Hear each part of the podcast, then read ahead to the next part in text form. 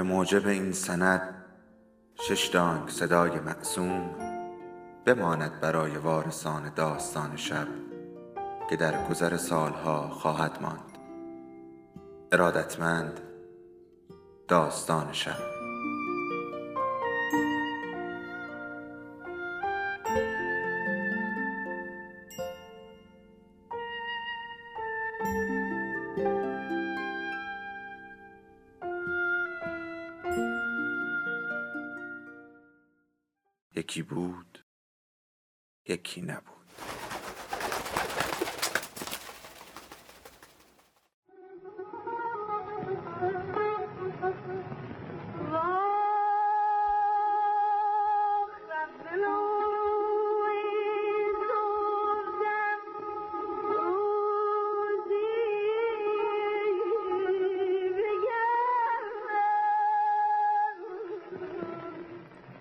دد قدم خیر.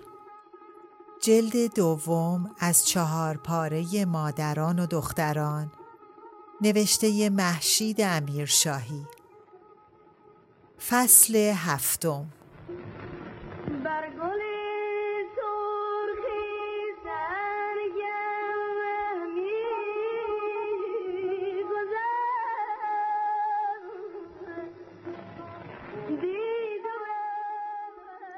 خبر انتحار علی اکبر خان چون سائقه ای بر امیر خان فرود آمد. ماتش برد و ماتمش گرفت. با اینکه در صحت خبر شک نداشت نه می توانست و نه می خواست که باورش کند. از سه منبع خبر را گرفته بود. از طریق جراید، از مجرای وزارتخانه و از خلال تلگراف بشارت و سلطنه. و از این سه منبع فقط یکی تلگراف بشارت و سلطنه اشاره سریح به خودکشی او داشت. یعنی آن مرد خجول و محبوب، آن مرد دقیق و آگاه، آن مرد شیرین قلم و شیرین سخن، آن مرد خوش سلوک و خوش لباس، آن مرد درستکار و وطن دوست، آن مرد نمکشناس و حق نگهدار، آن مرد هم متواضع و هم مغرور دیگر نیست؟ چگونه دیگر نیست؟ چطور دیگر؟ چرا؟ چه خاطره ها داشت با او؟ چه خاطره ها بازی گوشی کودکی و اسیان بلوغ و سرگردانی نوجوانیش همه با علی اکبر خان پیوندی داشت و هر کدام در پناه خیراندیشی او راهی به مجرایی برده بود. بعد از پدر تنها نزد خال منورش بود و علی اکبر خان که طعم مهر خانواده را چشیده بود. فراغ او از تحصیل در رشته حقوق مصادف بود با روزهایی که علی اکبر خان شالوده عدلیه نوین را میریخت و پایه قوانین قضایی را محکم می کرد. در آن زمان علی اکبر خان در جستجوی حقوقدان بود و امیر خان جویای کار. استخدامش در وزارتخانه به پیشنهاد علی اکبر خان بود و بلا فاصله. وقتی امیرخان برای عرض تشکر نزدش رفت علی اکبر خان گفت دستگاه قضایی کشور به جوانان تحصیل کرده و درستکار احتیاج داره امیر. جا برای تشکر نیست. به خصوص برای سامان دادن به ادارات عدلیه شهرستانها و برای ریشهکن کردن ارتشا که مثل موریانه مثل خوره این دستگاه و از داخل و خارج خورده. کاش مثل تو باز چند نفری داشتیم. امیرخان موقع را مناسب دید که بگوید عباس هم همزمان با من امسال دیپلم حقوقش را گرفت و دیگر چیزی اضافه نکرد. علی اکبر خان با همان حجب معمول گفت چه خوب چه خوب و با لبخند اضافه کرد قصدت که توصیه برادر نیست امیر. تو منو می‌شناسی. من البته در بعضی جاها کوتاه آمدم. از تو چه پنهان؟ مثلا برای اینکه زبان باجگیری و شارلاتان بازی ملاها رو ببندم ناگزیر شدم برادر و داماد دو تا از آخوندا رو در عدلیه استخدام کنم. در پست های بالا بدون اینکه به آنها اعتقاد یا اعتمادی داشته باشم. یک نفر رو هم شخص اعلی حضرت به من امر کردن استخدامش کنم من هم اطاعت کردم با اینکه صلاح نمی‌دونستم ولی فکر کردم این موجود نمیارزه که من شاه رو به خاطرش برنجونم ولی دیگه توصیه نمیپذیرم.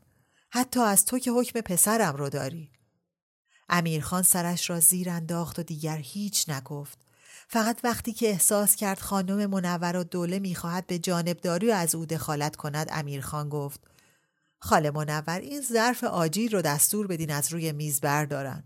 من که بعد از جسارتی که در دوره بچگی در حضور شما کردم جرأت آجیل خوردن در این خونه رو ندارم. مخصوصا که امشب هم نزدیک بود جسارت دیگهی بکنم نظیر همون قبلی.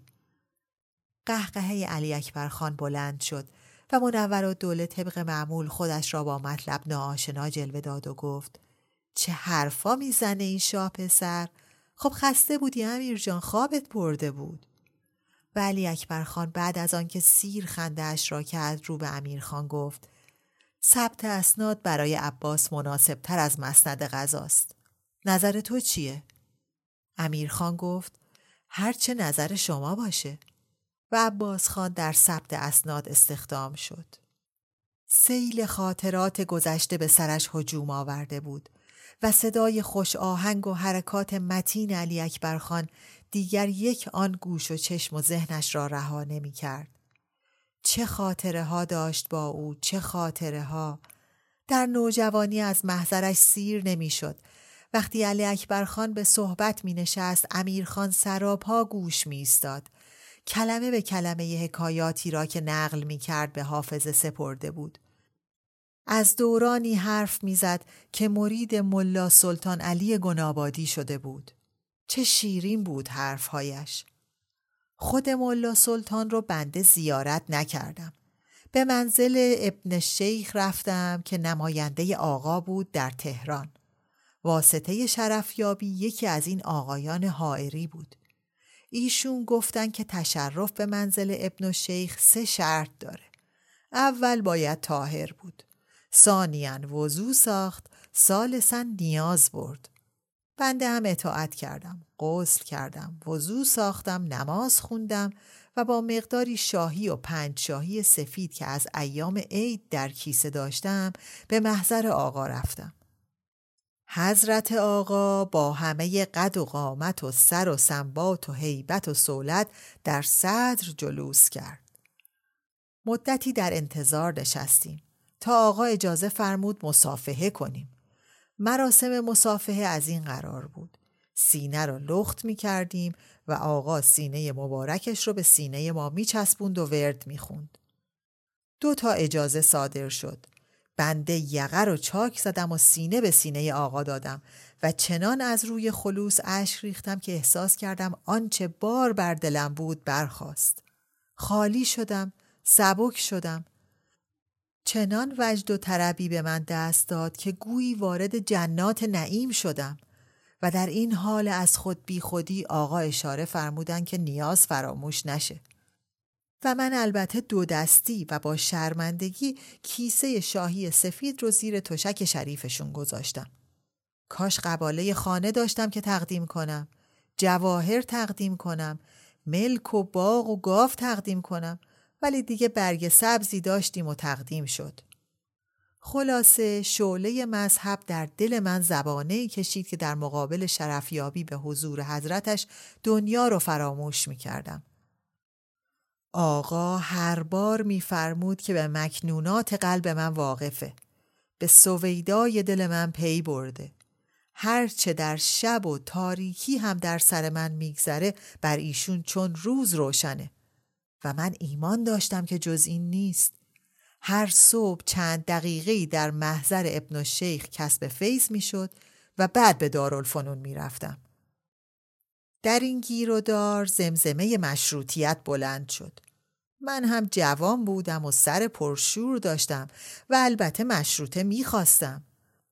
روزها به بهانه درس و مشق به مجلس می‌رفتم و یا در انجمنهای مختلف حاضر می شدم. همراه پدرت مرحوم میرزا محسن خان ولی بدون اطلاع و اجازه پدرم تا رسید به توپ بستن مجلس و استبداد صغیر. بنده کسل و ناراحت حضور آقا مشرف شدم و از حضرتش پرسیدم به نظر مبارک باز امکان برقراری مشروطیت هست یا خیر فرمودند خیر مشروطه به درک واصل شد و خوب شد که آتش این فتنه در مملکت خوابید. مسلمانی که فکر مشروطه به سرش بزند محدور و دمه کافره زندیق از دنیا میره خوشا به سعادت مرده ها که مخیلشون به فکر مشروطه ملوث نشد من متحیر ماندم که پس چه شد؟ بنده که مدتی بود مشروط خواه بودم و قرار هم بود که آقا از مکنونات قلبی و اسرار ذهنی من مستحضر باشه. خلاصه اون روز فهمیدیم که خیر آقا هم از افکار پنهانی ما بیخبرند. عقیدم به او سست شد. روزی که جناب ابن الشیخ به مرض سیفلیس جان سپرد ارادت بنده هم به ایشان و به مراتب مذهبی تمام شد. چه خاطره ها داشت با او؟ چه خاطره ها؟ ماجرای خواستگاریش از خال منور را چه خوشنمک نقل می کرد. خال منور همان اوان از پسر عطابک طلاق گرفته بود و در خانه مادرش خانم افندی به سر می برد. بنده به عنوان لله پسرهای مرحوم حاج ابراهیم به سوئیس رفته بودم. خداش رحمت کنه حاج ابراهیم رو. حق پدری به گردن من داشت. آقازاده ها پی زندگیشون رو گرفتند و درس بنده هم تمام شد و رو به وطن راه افتادم. تازه از فرنگ برگشته بودم، دفتر وکالتی راه انداخته بودم، حق امتیاز روزنامه ای رو هم گرفته بودم. به فکر زن گرفتن افتادم.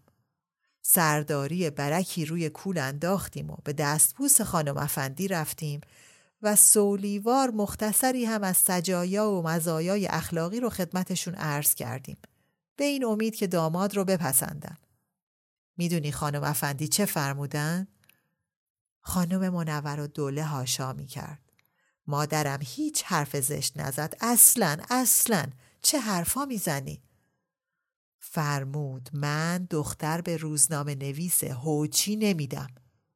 منور و دوله باز با خنده منکر می‌شد. نه نه نگفت هوچی هوچی نگفت. خاله منور حالا چه می کند؟ از او چگونه خبر بگیرد؟ تلگراف و نامه که کافی نیست باید به تهران برود. تکلیف اولی چه می شود؟ آبستن و پا به ماه. هر بار و با ورود هر همکار اداری به اتاق و تجدید مطلع گویی ضربه پتکی از نو بر ملاج امیرخان فرود می آمد. می کوبید و باز می کوبید. تا جایی که دیگر قرار نشستن در پشت میزش را نداشت.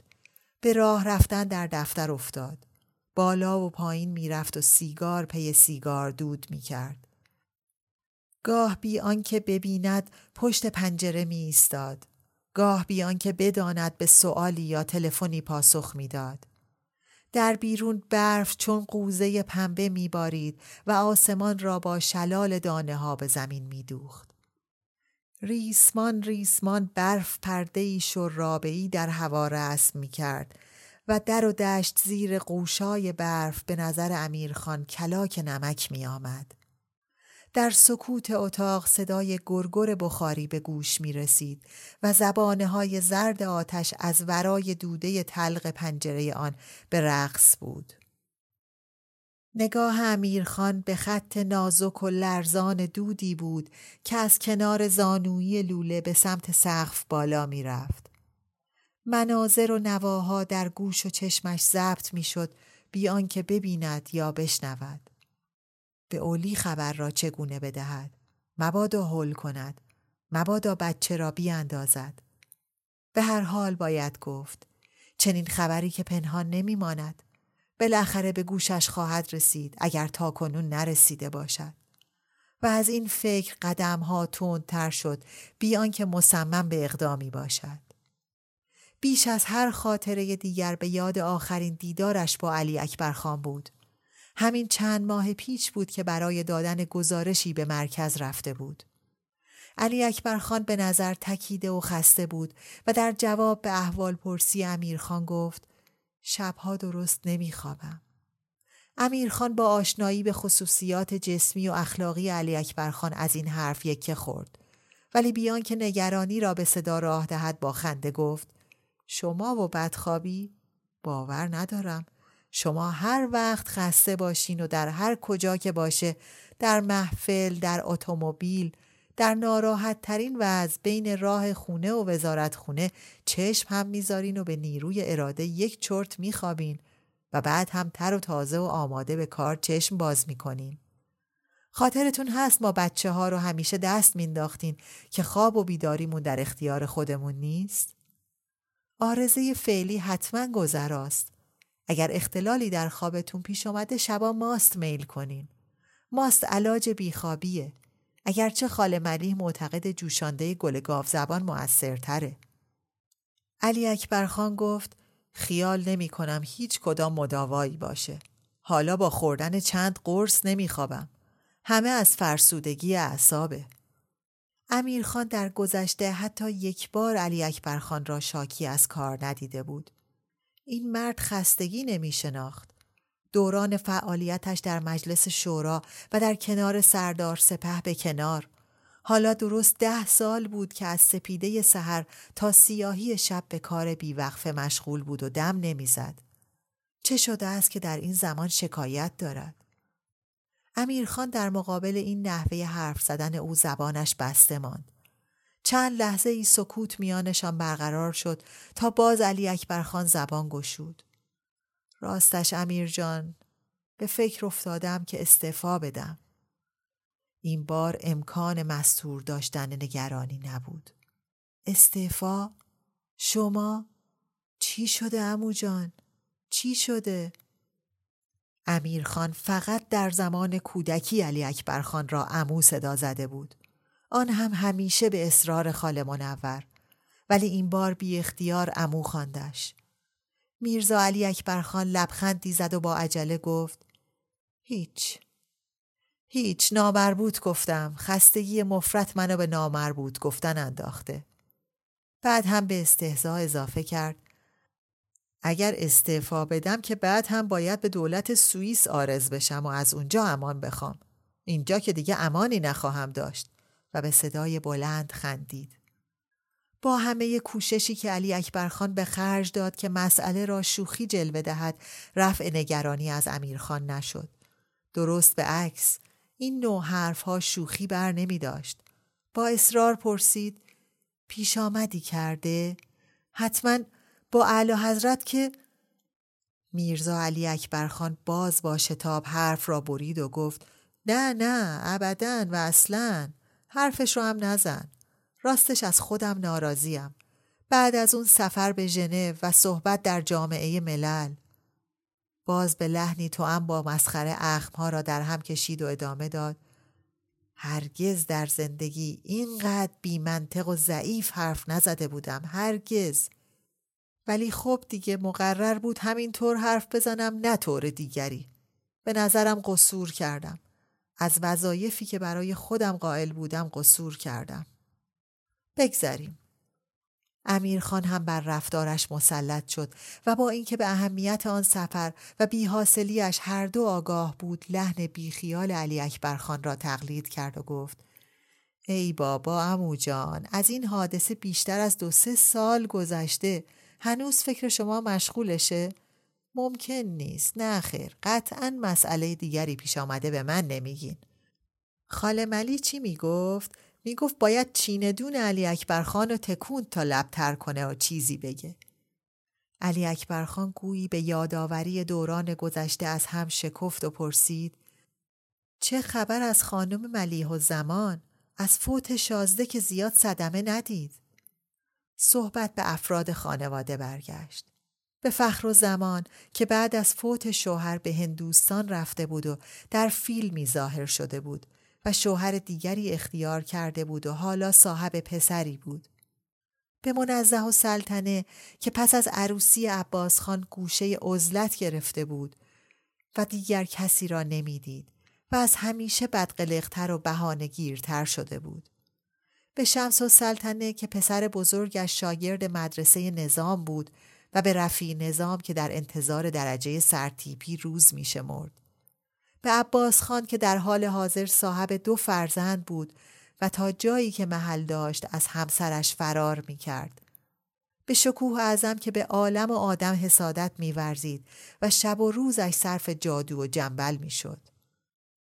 از حضور مهرولیا برای کسب علمی یا هنری استفاده نمی‌کنه؟ کاش می‌کرد. علاقه و استعدادی در این زمینه ها از خودش بروز نداده.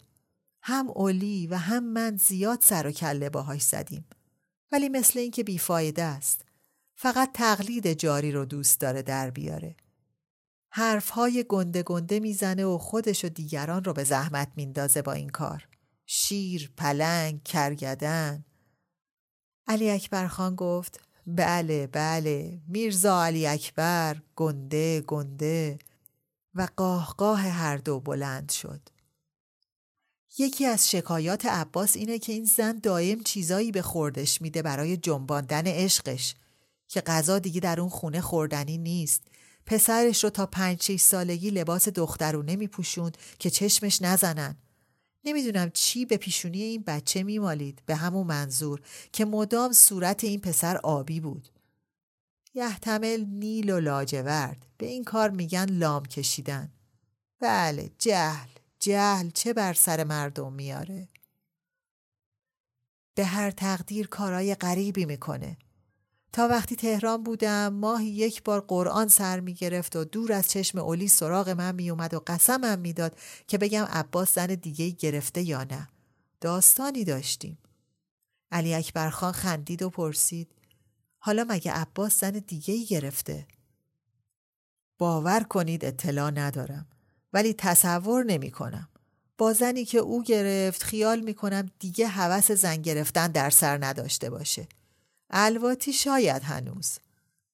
عباس خانی که ما می‌شناسیم که تا تیغش براست الواتیش هم براست بله شرط برایی تیغ امو جان.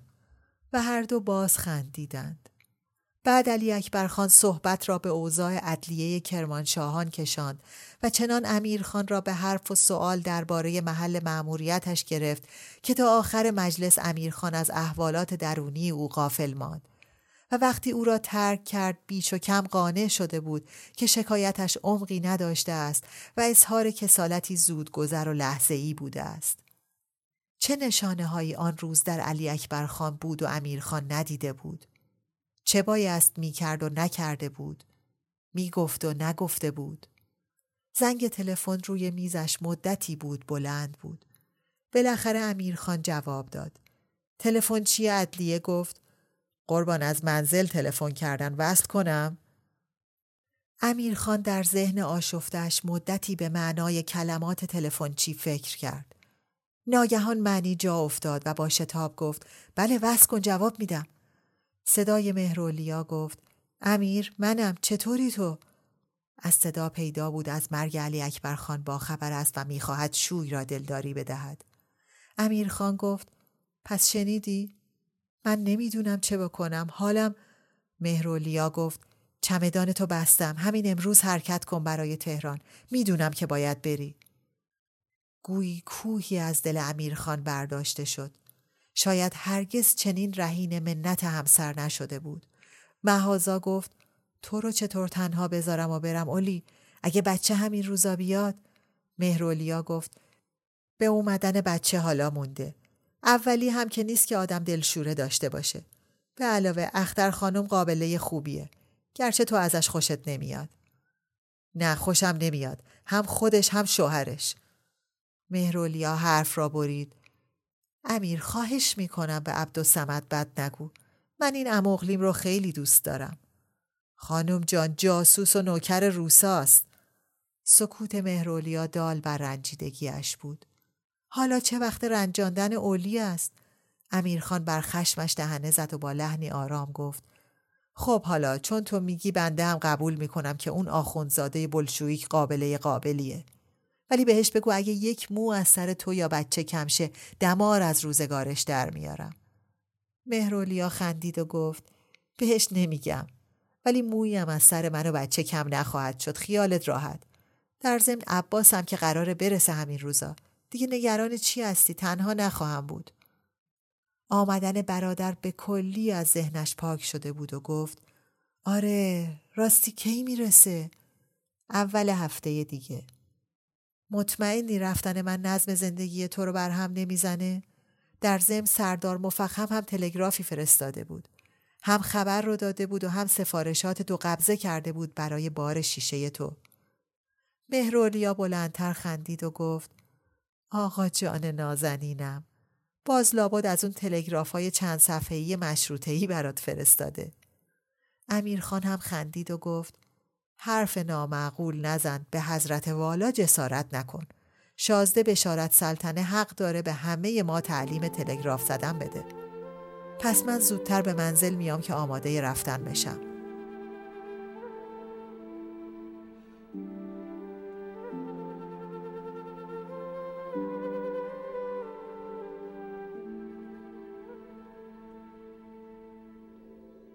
داستان شب بهانه است برای با هم بودن دور هم نشستن شنیده شدن.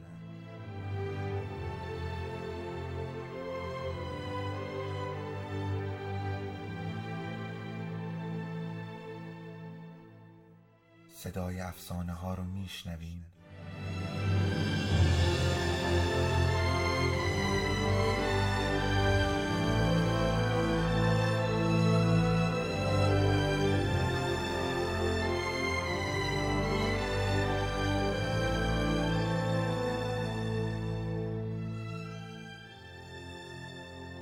شبتون بخیر.